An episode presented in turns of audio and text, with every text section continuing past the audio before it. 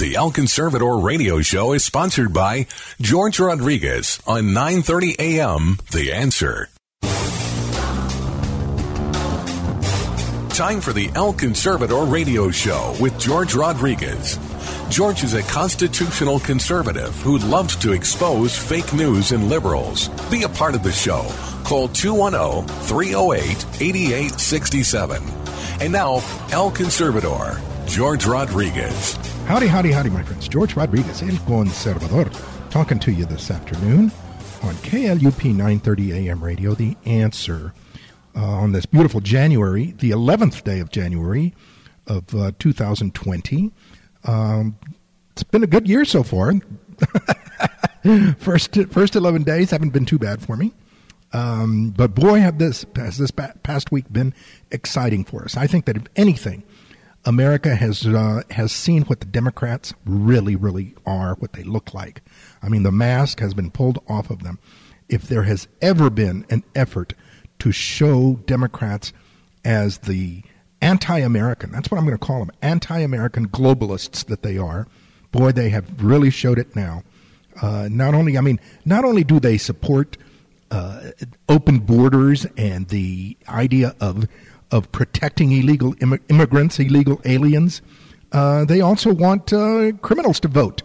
Uh, people in prison that have been in prison forever. They want to open up the prisons. They want to uh, decriminalize crime, as they put it. But then on top of that, now they are defending Iran. Uh, I mean, the arch enemy of uh, of the United States. They may as well be uh, defending North Korea as well while they're at it.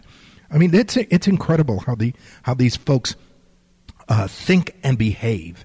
It is amazing. The, the squad, I am so tired of these four women of color, as they constantly call themselves. Uh, I think it's five women of color because you've got to include uh, that Hindu woman as well in there uh, from Minnesota. Uh, it, it, they are just, I mean, these, these ladies are anti American, but I think more than anything else, they're so ugly. I, I you know, and I, I, am going to be very blunt. they are so uh, some of them are so ugly. I think that, that, that they have psychological problems. I think that that they didn't get any prom dates, and, I, and therefore now they're taking it out on all of, of America. Uh, so anyway, uh, that's my little rant for right now. Uh, let me uh, let me uh, tell you about our show. We've got a very very good show as usual. Um, we've got Mr. Bill Young, who is who is a citizen in Laredo, Texas. in fact, he is the Webb County um, Webb County GOP chairman. And uh, Bill's going to be talking to us about what it's like for him to be a citizen uh, right on the border. Uh, Bill, uh, his whole family, they're originally from Laredo. In fact, I think he is related to the founder of Laredo. And uh, he uh, is going to be telling us exactly what it's like and what it feels like, what has changed for residents of the border uh, over the past few years and how dangerous it's gotten. We know about the there was a big shootout last week uh, in Nuevo Laredo, and he's going to be chatting to, with us a little bit about that. Mr. Bill Young from Laredo. We also have uh, our good friend uh, Todd Bensman, and Todd's going to be ch- chatting with us uh, regarding his latest uh, article. about illegal immigration, about the issue of of terrorists who are sneaking in, who uh, potentially are sneaking into our uh, our country, particularly when we're talking about how the Iranians are are bent on on hitting us. Uh, one way that they certainly could hit us would be through terrorist acts. And so Todd Bensman from the Center for Immigration Studies is going to be chatting with us about that that whole issue. He's going to be laying it out uh, regarding this this possibility, this I, I hate to say probability, but this possibility of terrorists that have already snuck in and are sleeping uh, sleeper cells right amongst us. Uh, and then finally, we've got a very, very good, uh, a very uh, uh, interesting gentleman, Mr. Dan Lyman.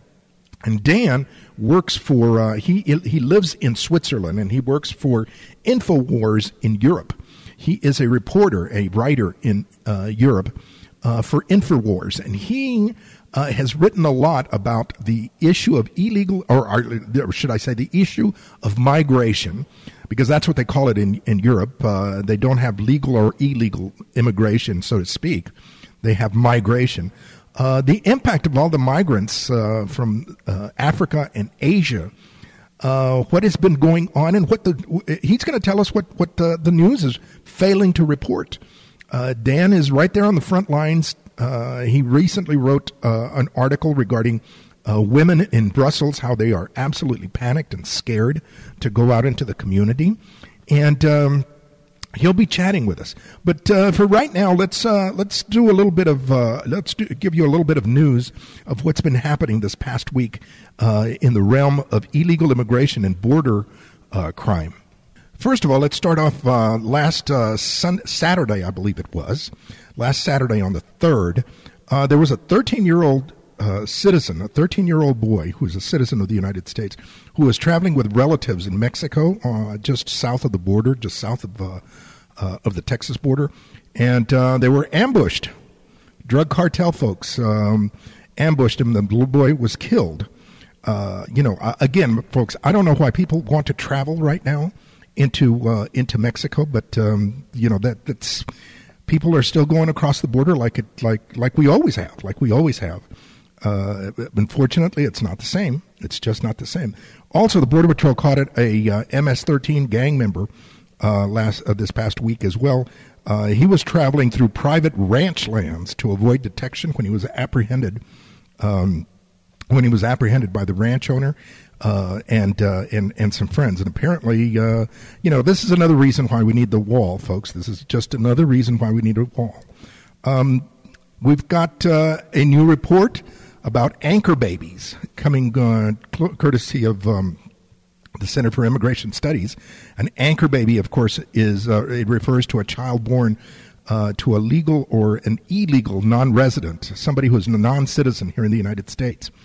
And uh, of course, the majority of the uh, of the anchor babies that are being born right now are being born to illegal aliens, and uh, they uh, an anchor baby receives automatic birthright citizenship and uh, courtesy of the interpretation of the 14th Amendment. Well, what we've got going right now, my friend, is the study shows that the numbers of, of anchor babies being born in 2019, it surpassed in most states, in most states, it surpassed the number of American births in most states.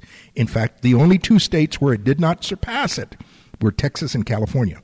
Outside of that, anchor babies surpassed the number of babies of American citizens being born in each state. Uh, I, I, I, think that that, my friends, is a major loophole that uh, the, that Congress and the Supreme Court have got to address. They've got to redefine and limit the Fourteenth Amendment, what it means uh, to be a, uh, a citizen, because this this is this is a major abuse.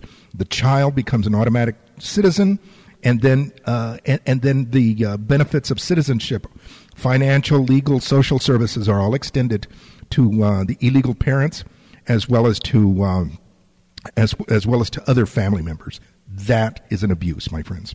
Uh, there was also the situation in in uh, in South Texas this past week, where three million dollars. Now, this was just one of many busts, but this was a three million dollar drug bust that was that was um, made by the uh, Border Patrol in Progreso, Texas, at the, at the uh, at the uh, bridge. They intercepted this um, this one truckload of heroin and meth in an F one fifty truck. It was being driven by a twenty five year old male U.S. citizen, but nevertheless, I mean, you know, three million dollars worth of um, worth of of drugs. Also, also in Carrizo Springs at the station, uh, this woman was busted from Abilene. She's from Abilene, Jennifer Ann Martinez from Abilene. She and her uh, companion, uh, a Mexican national named Jaime Rolando Felix, uh, they were busted for trying to smuggle in a, uh, a Mexican illegal alien. And they had been they had charged this Mexican illegal, they had charged him $3,000 to transport him uh, into the United States. My friends, where do these illegal aliens get money to pay $3,000? And, you know, hey, we're poor. You know, I keep hearing they're poor. They're just coming for jobs. Well, you know, with $3,000, my friends, they could invest that in their own country and uh, make, uh, make some money. Finally, there's the issue of, um, there's the, the sad situation, the very, very sad situation uh, of a uh, Mexican national that committed suicide, unfortunately, committed suicide on Thursday um, after he was denied entry into the United States. He was denied asylum in the United States. And apparently, he walked back across the border and to the Mexican side and committed suicide. Immediately, immediately, the liberal news and the Democrats accused the Trump policy, accused America, accused, yeah, I mean, they accused everybody and everybody except putting blame on this poor, mentally unstable individual. I'm sorry, you know, but how are we supposed to know who is mentally stable and who is not mentally stable? The law should apply to everyone, everyone equally. Now, this individual uh, was mentally unstable. Unstable. Imagine what kind of a citizen he would have been in the United States, my friends. Imagine what kind of what kind of uh, of person, uh, what kind of citizen he would have made. Uh, I guarantee that he would have been in in the United States and would have immediately needed, needed social services, mental services, probably needed uh, health care. He might have even become violent, for all we know. And so, uh, you know, it, it is very, very tragic how the automatic response by Democrats, by liberals, by leftists, by the media is to blame the United States for everything, to blame Trump and to blame the United States for everything. Let me tell you, my friends, let me tell you very bluntly I do not apologize for being an American. I do not apologize for the problems of the third world. The problems in the third world are not my fault. On the contrary, I will do whatever I can under charitable conditions with charity to provide whatever I can to people who need it. I provide whatever I can as a uh, uh, under voluntary charitable situations, but I will not be forced by guilt by liberals to do anything. I will not. So, my friends, once again, George Rodriguez, El Conservador, talking to you from San Antonio, deep in the heart of South Texas. Stay tuned. We'll be right back with our first guest. Thank you for being with us.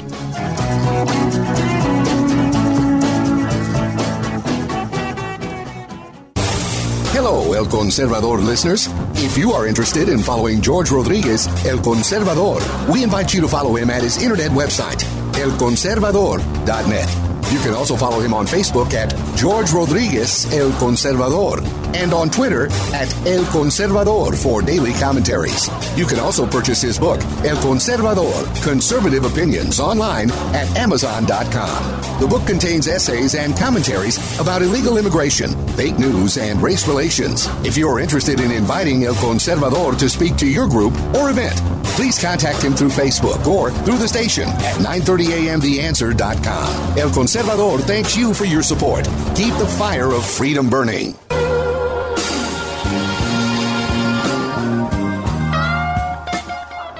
Howdy, howdy, howdy, my friends. George Rodriguez, El Conservador, talking to you from San Antonio, deep in the heart of South Texas. And once again, we've uh, got a, um, a new guest with us, a uh, someone that I've reached out to. I've known him for a while, but I uh, reached out to him because uh, he lives on the border in Laredo, in Webb County, and Webb County has been the scene uh, or not Webb County, but across the border in Nuevo Laredo. It has been the scene of some recent, very, very violent shootouts, and uh, between cartel gang members and and uh, the federal police. And uh, I wanted to get his perspective as a resident, as a U.S. resident on this side of uh, the situation, the dangers that are going on. So, welcome to the show, Mr. Bill Young from Laredo. And Bill also happens to be the uh, GOP uh, county chairman down there in Webb County. Welcome to the show, Bill. Well, thank you. Appreciate it. Um, tell us, Bill. Uh, tell us, uh, how long has your family lived on the border, and uh, what changes have you seen uh, in in, in in in your lifetime and and since the family has been living down there with with regards to the border? Okay, well, first of all, I'm a direct descendant of Don Tomas Sanchez, who was the founder of the city of Laredo. So my family's been here since the beginning of time. but my lifetime here, I've lived here all my life, which is 68 years. And my dad was a farmer and farmed 120 miles of the river. So we farmed all the land. We used the river for irrigation purposes. We had pumps on every farm practically on the river. So all my life I've lived up and down the river. And I've worked in the fields, worked on the pumps, stuff like that. And back in the day when, back in the 60s, you know, in, in the 50s and 60s really, there was a lot of people crossing, but mostly they were looking for jobs. And they were a different class of people than what's crossing now. Yeah, they used to come by and ask you for a taco, a drink of water. Do you have something you can give us? Anything? Sure, no problem. Because they weren't real hostile or anything. Nowadays, they come across, they demand it, and they don't come across in like one or two in a group. They come across in 50, 60 in a group. And then also, you'll have the drug traffickers crossing, and they're dangerous. I mean, I've been shot at four or five times while on the river. So, and and this is this is on your side. I mean, when you're on your property that you've been shot at. Yes, sir. Yes, sir. Wow, that you that's. can ask any rancher that has houses along the river, almost every one of them, if they would be willing to leave their wives and their children at home on their ranch house right on the border, right on the riverside, and they will not do it. I guarantee you they'll tell you no because it's too dangerous. You don't know who's coming through or why. I've got some friends that live downtown Laredo, right by the outlet mall, and their kids will come in at five, five thirty, right before it gets dark, and say, "Mom, it's time. We have to come in," because they're scared of the crossers that are coming. People hide under their under their garage, on, on top of the roofs. I mean, it's just ridiculous. These people own the property, but they can't even enjoy it. They can't let their kids out without worrying about them, and that's just wrong. You know, I mean, that's what's changed in recent years. Now, now, uh, what about the damage to property? Besides, you know, obviously the danger to people, uh, to, to, to the, danger to folks who uh, are, uh, you know, living along the river, or you know, in some cases even even beyond the river. But uh, what about the, the damage to property? I mean, I've heard that uh, that ranchers suffer damage of property and livestock. Oh, definitely, because when they're crossing through your property, sometimes they'll cut the fence which let your livestock out. The livestock get out on the road, get a cow or something out on the road, kill somebody. Well, you know, that's property damage and human damage. But the big problem is the human trafficking is what it does to the people that they're that they're trafficking. You'll see poor people laying in the brush dying from thirst because the coyotes will leave them there. They won't stop for them. I mean, there's been pregnant women die in the brush here because they won't stop to help them. Yet they're still charging them full price to bring them. So it's really drastic. It's it's a human humanitarian problem because they're treating these people like you know just like animals that they're bringing across. And then you'll have you know you have a house on the river or something. They break into it. They tear it up. You know that's just not right. You can't you can't enjoy your own property. You can't go out there and do what you want to do unless you're armed. Almost everybody that goes out to the ranch now is fully armed because they know they have to be because they don't know what to expect. You never know what you're going to run into. And if it's a drug trafficker with mules coming across, you know, they call the drug packers mules. So they have them coming across. They'll shoot at you. They don't care. I mean, and you have people that have been kidnapped here in Laredo and taken to Nuevo Laredo to be held for money. They call and ask for, you know, for money. They'll, they just kidnap them. Yeah, we recently heard also about about um, uh, some folks that had been uh, a dentist that had been killed on the other side, as well as uh, as uh, on Saturday, I believe a 13 year old was also killed uh, on the other side as well. That was a U.S. citizen. Um, what what is the feeling of folks? Along the border that you know of, property owners like yourself. What's the feeling regarding the issue of border security and when the president talks about a wall and uh, greater security, et cetera, et cetera. What do people think? I mean, uh, uh, what what is their opinion on this on this issue? Well, there's a really big split opinion, but most of the people want to be safe, want their children to be safe. There's a school right here by my house called George Washington Middle School. There's a big creek that runs up right behind the school, and as you go, there's a park called Father McNamara Park that's right there. And I've had people come in, and actually, they'll be crossing a load this happened to a customs supervisor that was one of my supervisors was at customs. He and his wife were down there for a walk. These guys drove up in a van. Two guys got out with AK-47s, put everybody in the corner, told them all to give them their cell phones. They took their cell phones, put them all in a plastic baggie. They crossed the load. After the load was crossed, the van drove out and they dropped it. They dropped the cell phones right there. And this is right next to a, to a, a middle school, and it's right next to a baseball field. It's a nice park, really nice. In that creek, right before the kids get out of school, they'll bring over illegals, drop in that creek. They know the school's getting out, so they'll walk out through the school grounds with the kids because they know no border patrol anybody's going to stop them when they're walking with a bunch of kids. How dangerous is that for that school and for those kids and those parents? I mean, it's ridiculous. Amazing. It happens all the time here in Laredo. So, so uh, what do you think is a, the best solution to this situation? I mean, uh, I I was born in Laredo. My parents uh, grew up in Laredo. My grandparents grew up in Laredo. It never used to be like this. I agree with you. It never used to be like this. Uh, however, my cousins uh, now, you know, and, and, and family members, uh, they don't even think of going to uh, to Nuevo Laredo, you know, to go eat or anything or, or shop or anything. What is the solution to this situation? What do you think? What do you think is a good solution for this this problem with uh, border security and illegal immigration? Primary, the primary solution is going to be to build a wall because, like that, the park in that area, if there's a wall there, they can't just drop it off and be gone in two minutes. They can't bring a boat across. You know, when they did the drug transaction, the, the my custom supervisor told me that they did it within five minutes. So they were there and gone. And so Border Patrol can't get there in five minutes. There's no way. And so uh, it's that way all up and down the border. That's just one little place, but it happens all up and down the border. So a border wall would give Border Patrol a chance to get there. They can't just come and throw the drugs off on, a, on the side of a road right there where there's nothing to stop them from doing it. Right now, it's just wide open. They just come right up to the edge of the road, throw it out, and the van picks up and takes off. But if there's a wall there, there's a deterrent. You can't just do that. And you can't just have illegals climbing over the wall. Somebody's going to see it. And if there's a camera on it, they're going to catch it. Well, you, to the elementary school. The only real solution is for the United States to clean up Mexico. what do you mean by that? I mean, like going in and, declare the drug cartels as terrorists, which they are.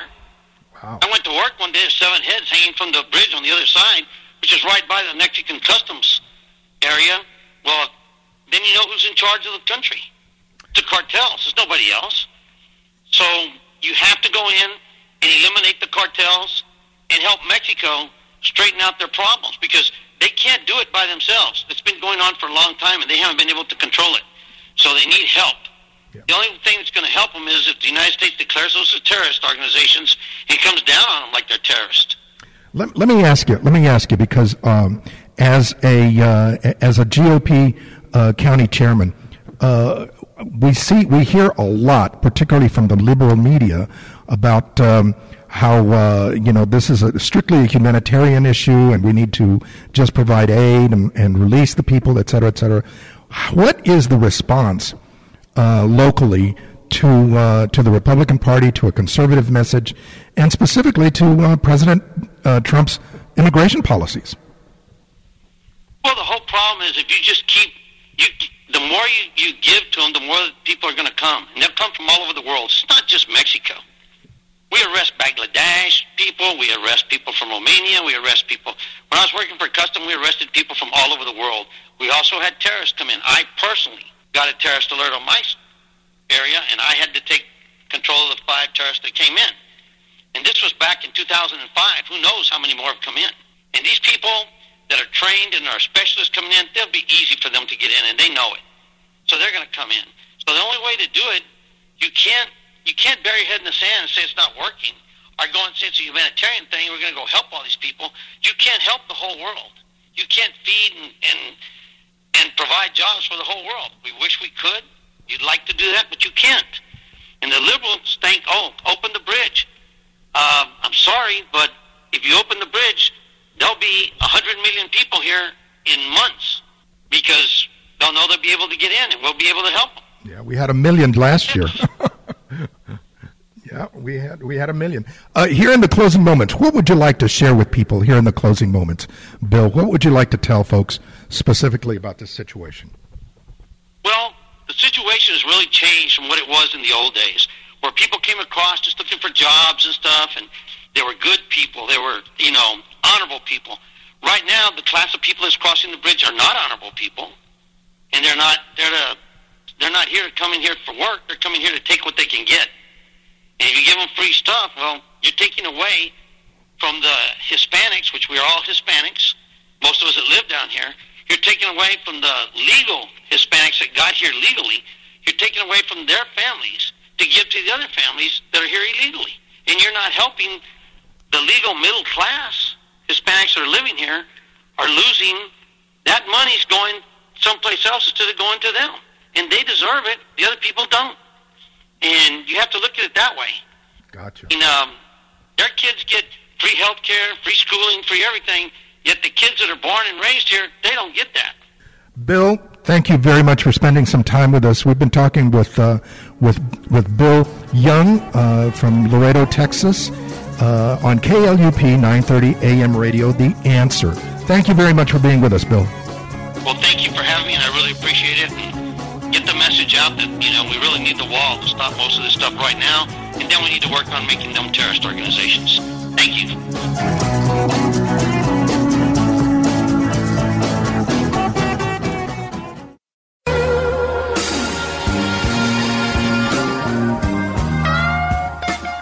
Rodriguez, El Conservador, talking to you on KLUP 930 AM radio, The Answer. And uh, we've got uh, our uh, one of our regular guests, uh, Mr. Todd Bensman from the Center for Immigration Studies. I've reached out to him because he's written an, another very interesting article uh, regarding uh, the possibility of terrorist cells in the United States, particularly since we're all kind of worried about this situation uh, with uh, re- Iranian t- retaliation. So I thought I'd I'd get uh, Todd to come on the show and talk to us and tell us uh, what um, he sees, what he thinks, and um, what he's written uh, regarding the subject. Welcome to the show, as usual, Todd. Yeah, thanks for having me. I always appreciate it, George. Uh, all right, so tell us about your article. Sure. My article is about the fact that Iran and its chief uh, military proxy, Hezbollah, have for many years stationed clandestine attacking agents throughout American cities for the day, uh, trained for the day that they could be triggered to conduct attacks and assassinations inside the United States. How do we know this? Because uh, it kind of sounds a little crazy uh, until you start to pay attention to federal prosecutions of these exact clandestine agents inside American cities. Uh, we had a pair of prosecutions recently, very recently, two members of Hezbollah's what they call Unit 910. That's the colloquial name for the unit of Hezbollah uh, clandestine off agents who are stationed in the United States, Unit 910. Uh, they were caught. One was caught in the Bronx, in New York area, operating there, and the other one was caught at about the same time in 2017 in Dearborn, Michigan. And the court records from those cases are incredibly illuminating in terms of how they operate, what their missions are, how they are trained, and what their purpose is for being here. Uh, they're not the only prosecutions. There have been other prosecutions of Unit 910 people in the United States. Uh, so it's uh, the, the most recent cases are just confirming evidence that uh, Hezbollah people are here. Uh, these two gentlemen, one of them is Ali Kourani out of New York, and the other one is Samer El Debek, and I write about these in my article, The Federalist were immigrants, Lebanese Shia, who came to the United States lawfully in about 2007 and 2008. And as soon as they were eligible for their passports for U.S. citizenship, they were recruited by Hezbollah back home. They were trained repeatedly in uh, Lebanese camps. They would go home and train in surveillance and political uh, indoctrination bomb making, and uh, counter surveillance, counterintelligence. Uh, they were sent here. They formed. They had families and regular jobs. But on the side, they were creating target lists of infrastructure and people, uh, Israeli, Jews, Jewish business people. Uh, Debek was sent to Thailand to empty a, a room of explosives, and then he was sent to Panama to conduct uh, to, to collect target information on the American embassy and the Israeli embassy and the Panama Canal. Uh, Ali Kourani was conducting surveillance and building target lists on Jewish Americans who had served in the IDF, the Israeli Defense Forces. He cased a Manhattan uh, Arms Depot. He collected uh, intelligence on uh, individuals who uh, were connected to the FBI and U- U.S. Citizen and Immigration Services. He cased the buildings. Uh, these guys were building uh, stockpiles of weapons explosives for the day that they could be triggered. The reason that they hadn't triggered is because there wasn't really much of a reason. Uh, what matters now, though, is that uh, we have a, ra- a reason now because of the uh, assassination of uh, General Soleimani. Uh, that is a major uh, point of, um, you know, call calls for uh, revenge, and uh, the the risk is uh, to inside the United States is that they could be triggered here over that. Now, let me ask you the, this, Todd, because um, one of the things that I re- recall is that um, there were there have been past instances where uh, uh, individuals, Muslim uh, jihadists, have been caught, uh, like planning to blow up um, uh, the uh, Holland Tunnel, and um, of course, famously trying to blow up the towers way back in in in the 1990s. Uh, there have been uh, attempts in the past, but these were not connected uh, to uh, to the Iranians. No, those were uh, largely Sunni people who were driven by Sunni ideologies like Al Qaeda, those, and Muslim Brotherhood. those, the, the, the Iranian, the Shia threat is quite different because it's rooted in uh, Iranian state policy. So what they what the Iranians want to do by having sleeper agents in the United States is be, to be able to, to project a credible threat for diplomatic purposes, uh, like this. If um, there's a war between the United States and Iran, then you would be able to trigger these guys inside American cities. That's the idea. And consequently, and also as evidence that this is just not crazy stuff, if you um, were to visit most FBI field offices, almost every Joint Terrorism Task Force includes a squad that's exclusively dedicated to rooting out Hezbollah sleeper agents and Hezbollah activity, illegal activity in the United States. This is not something that is unknown. It's very, very well known and established inside Homeland Security uh, circles in our government. So yeah, and there was also, uh, I believe, yesterday or day before yesterday, it was reported that uh, the INS, I mean, that uh, the Border Patrol had stopped uh, some uh, Iranian Iranian citizens, Iranian American citizens, or Iranian citizens. I'm not sure which they were um, at the border, at the Canadian border, and uh, there was a big huff and puff going on about it. I'm not sure if it was true or not, but. Um, uh, well, I know that the uh, that that the Border Patrol reported that it wasn't true, but uh, had you did you hear anything about that? You know, I have not heard about that. If uh, if they were conducting, I guess it sounds like what you're what you're describing would be what's called a secondary inspection, which means, hey, uh, Mister So and So, come over here with us based on you know your profile we're going to ask you a few questions and check out your story a little bit more than we would, uh, you know, somebody who's not from Lebanon right now. If they're doing that, that is fantastic. And it also would not be surprising in the least because, like I mentioned, the U.S. Homeland Security enterprise as a whole is very, very keenly aware that Hezbollah is inside the United States and that more could come uh, legally or even illegally over the border. I've interviewed Iranians on their way here in through Panama. They can come here.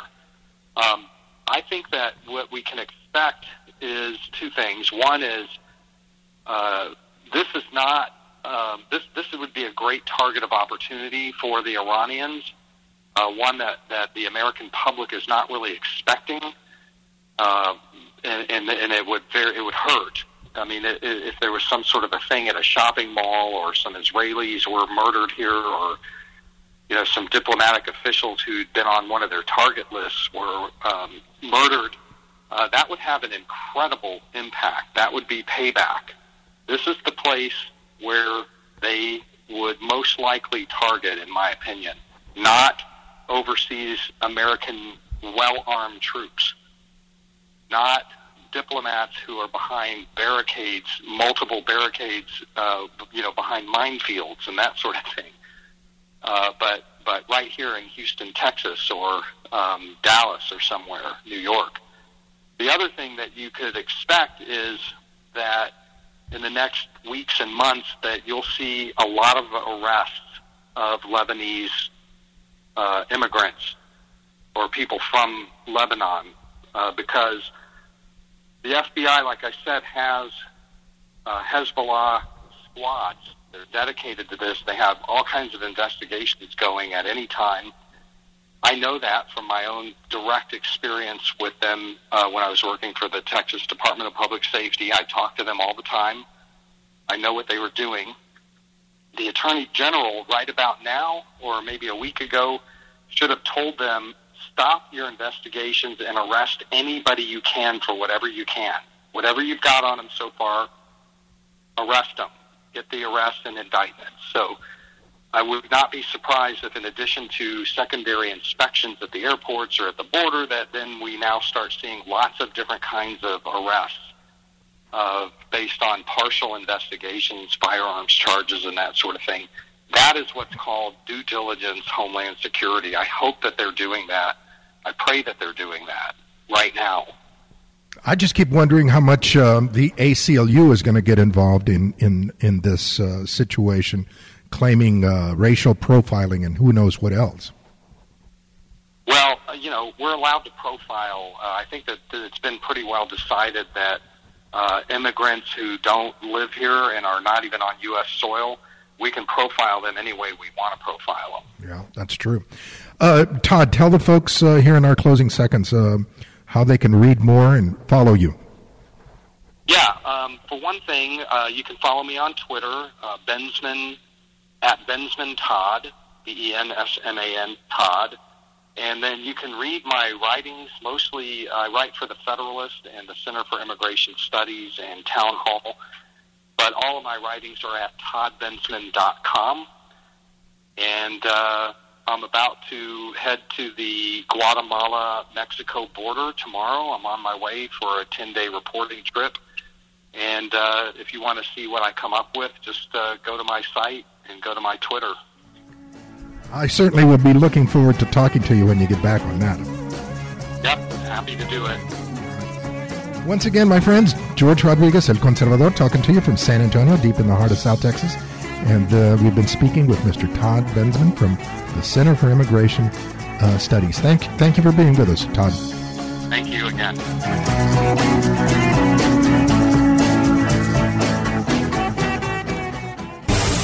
Hello, El Conservador listeners. If you are interested in following George Rodriguez, El Conservador, we invite you to follow him at his internet website, elconservador.net. You can also follow him on Facebook at George Rodriguez El Conservador and on Twitter at El Conservador for daily commentaries.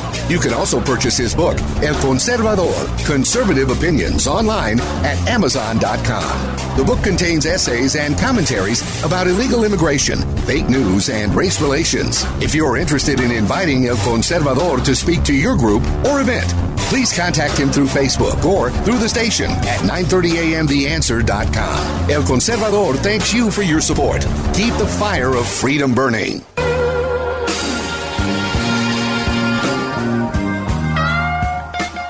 Once again, George Rodriguez, El Conservador, talking to you on San Antonio's KLUP 930 AM radio And uh, we have a very special guest with us, Mr. Dan Lyman, all the way from Europe. I think he's in Switzerland. I'll ask him. Uh, and uh, Dan is a writer for InfoWars in Europe covering uh, migration and immigration issues. And I wanted to get him on because uh, he's been writing some real powerful stuff. Dan, welcome to the show. Thank you for being with us. Great to be with you, George. Thank you very much. And yes, I am in Switzerland. Uh, that's where I live. All right. So, Dan, tell us. Uh, we hear a lot of the migration uh, from uh, Asia and Africa into uh, the European Union. And uh, we've been reading about uh, some of the problems that have occurred, but you're right there in the front lines and you're reporting on it. Tell us, what are some of the issues that are popping up with immigration uh, with regards to, to uh, uh, in, in, in the European Union, as well as what are some of the problems that are, that are incur- occurring? Sure, sure, absolutely. Um, I'm sure that people are familiar with the the two, 2015 migration crisis. Uh, that was when millions of people started pouring into Europe. Uh, the impetus was basically uh, leadership such as Angela Merkel said basically we need to take these refugees of war from Syria essentially was the, the argument um, and we need to welcome these people to the continent. Wir schaffen das was the, uh, the, the refrain they took up in Germany and uh, basically she opened the floodgates uh, by decree to Europe and um, at that time uh, up until that time there had certainly been migration into Europe there were issues that have been ongoing for decades, but uh, in general, uh, they've been much, much more mellow compared to what has happened since 2015. But then at that time, that's really when things accelerated uh, into hyperspeed. And during that year, and the subsequent year, uh, Germany added about 2% to their population, about 2 million people. That's on the books. Um, and also countries like Sweden added about 2% to their population. Uh, other countries such as France, the UK, Belgium, uh, Italy, Italy's on the front lines. Greece, uh, all these countries have have taken in monstrous, monstrous amounts of newcomers. Um, the vast majority of whom uh, d- didn't speak the language when they arrived, uh, underskilled, uh, typically need a lot of state assistance when they do arrive. And uh, since then, um, the problems that have unfolded across Europe, especially in Western Europe, have been monumental, and uh, it really has transformed life for Western Europeans in particular. Things are a little bit different in Eastern Europe, uh, which we can get into later, um, not quite the same because uh, they haven't taken the same approach to uh, to taking in migrants from the Middle East, from uh, Afghanistan and Pakistan and uh, Northern Africa, Sub-Saharan Africa, um, and they're coming from as far away as uh, Venezuela now, in South America even. So that's kind of in a nutshell what's been going on, and in terms of the the negative effects, they are numerous and. Um, Many of them involve crime, violent crime, crimes against children, crimes against women, but there are much deeper issues as well, such as the, the financial burden that they place on the European taxpayer. So basically, Europeans are funding the destruction of their own continent, which I find to be particularly uh, insidious. Uh, it's just um, the, the problems are far-reaching, and they, the new ones are manifesting uh, as time moves along here, and the flow into Europe has has only lulled temporarily for a couple years, but at this point it is uh, reaching a new crescendo. So that's where we're at at this point now, at the beginning of 2020. Now, one of the things that, that we take for granted in, in, in the United States is when we talk about immigrants, we talk about usually Lat- Latino immigrants. Latino migrants, illegal aliens from Mexico usually, and because of the huge Mexican population that we've had historically, you know, it, there has been a um, a blending. But uh, I think that it's uh, it's quite different now when we've got people arriving from Bangladesh and uh, when you know when they're arriving from Afghanistan for crying out loud, and uh, I'm not sure how well they are mixing into uh, their culture and their and their uh, religion and, and background is mixing in with Western European culture. What are you seeing? Uh, that is certainly the case. Certainly is a huge, huge barrier. Uh, I don't think that a lot of them are, are here at all to integrate. Um, the uh, what we cover at, in my work at Infowars Europe is uh, we cover the migration-related issues on a daily basis, and I'm pouring through uh, European news and European news outlets in both English and their native tongue uh, on a daily basis. And um, the amount of crime that is uh, occurring in, in Western Europe, in particular, is is monumental, and so often it is um, Somalis, Af- Afghans, uh, Pakistani, Pakistanis, um, Syrians, um, people from North Africa, people from Sub-Saharan Africa, um, and and you see that these people they are they often um, they're committing their crimes in in groups. There, uh, there's a, a monumental amount of gang activity now. Uh, for instance, the Stockholm police have detected they have uh, over 50 organized crime um, bodies working in the in the city of Stockholm alone, and many of them are uh, African gangs. Um, you have the same situation in Italy. You have African gangs operating in Italy. So I mean, these are uh, not even just um, individuals; these are entire networks that uh, that are involved in human trafficking, drug trafficking.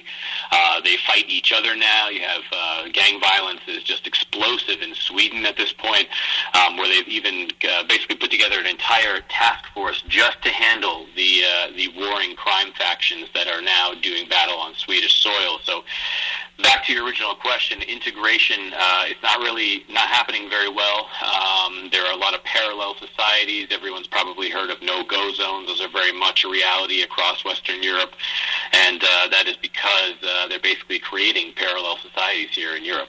One of the one of the articles that you recently wrote was uh, regarding uh, women, the danger to women in Brussels. Tell us a little bit about that. Yes, absolutely. One of the the groups of people that is most adversely affected by the situation are women. Uh, the incidence of rape and sexual assault, um, harassment, um, intimidation uh, is just through the roof at this point. So um, yeah, I think you're probably alluding to the article that we just published uh, today, actually uh, they just did a poll of, of over 1,000 women from the Netherlands. This is what this is the, the Telegraph, which is one of their largest, if not their largest publication, and the, the results were stunning. They found that 44% of women in the Netherlands regularly feel unsafe traveling in public spaces, and uh, many of these women have been subjected to the uh, to the offenses that I previously just listed. Um, and buried deep in the article, you find uh, that even De Telegraph admits that a, uh, a striking number of, of respondents said that they had run-ins with foreign men, and that is basically a, an issue that is so prevalent now in Europe. People have heard of the fake news; they're very familiar with the way that the media uh, basically reports, chooses to what to report on and chooses what not to report on and what to cover up in the United States, of course. That is just as bad here in Europe. And one of the things they do is they obfuscate the amount of crime and the way that um, women are treated by the newcomers. And in many cases, they will refuse to report the nationalities or the appearances of, of criminals, uh, uh, suspects here in, in Europe, and it makes it very hard for people to uh, get a clear picture of what's going on around them if they can't uh, really hear the truth about who is perpetrating crimes, who is uh, perpetrating harassment against uh, against their fellow countrymen. But if you dig a little under the surface, you do tend to discover that uh, that, that, that a, a huge increase in uh, in this activity is brought in by foreign males. Uh, the vast majority of the migrants that have come into Europe since 2015 are male, and many of them are under the age of 50. Wow. Uh, tell us uh, here in the in the closing minutes of our of our show, um, what do you think the United States should learn from what is happening in Europe? You know, I think a lot of people are. For instance, I was speaking recently to, to a group of people who are very uh, in tune with what's going on in terms of the, the relations, uh, the relationship between immigration and, and uh, its adverse effects in the United States. And they asked me to come speak to them and uh, present to them the, the European side of the issue. And um, by the end of the, the presentation, I kept it as, as reasonable as I could and not over the top because some of these stories and um, things that I can relate to them are really are over the top. They were so shocked and they felt that things they felt that things were so much worse here in Europe. I'm not sure if that's the case. I think we have major issues back in the United States with uh, very similar issues just being generally perpetrated by a different group of, of people, a different group of newcomers. But I think that uh, America should look to Europe in terms of um, the way that the way that these uh, parallel societies are forming, I think really is, is what's really important to look at because you have a, whole other Europe is developing. It's very not European, and I think that people should be very wary uh, in the United States of, of allowing anyone um, into the country that is unprepared to assimilate into the way of life and, and much prefers to bring their own way of life with them, their own um, culture, their own um, uh, the issues that surround their own cultures, and, and then don't make any effort to integrate into American life. People can look to see what's going on here in Western Europe and see that it really does not work. And uh, in general, multiculturalism is not a strength. Di- the diversity can work, but people have to assimilate into a, uh, into a similar culture, one culture, and it has to work the way that it has for quite a while in the United States. So I think that people need to really keep an eye on these, this parallel society that's developing here in Europe. We've been talking with uh, Mr. Dan Lyman from uh, Infowars in in uh, the European uh, in Europe. Uh, and uh, Dan, thank you very, very much for taking time to be with us.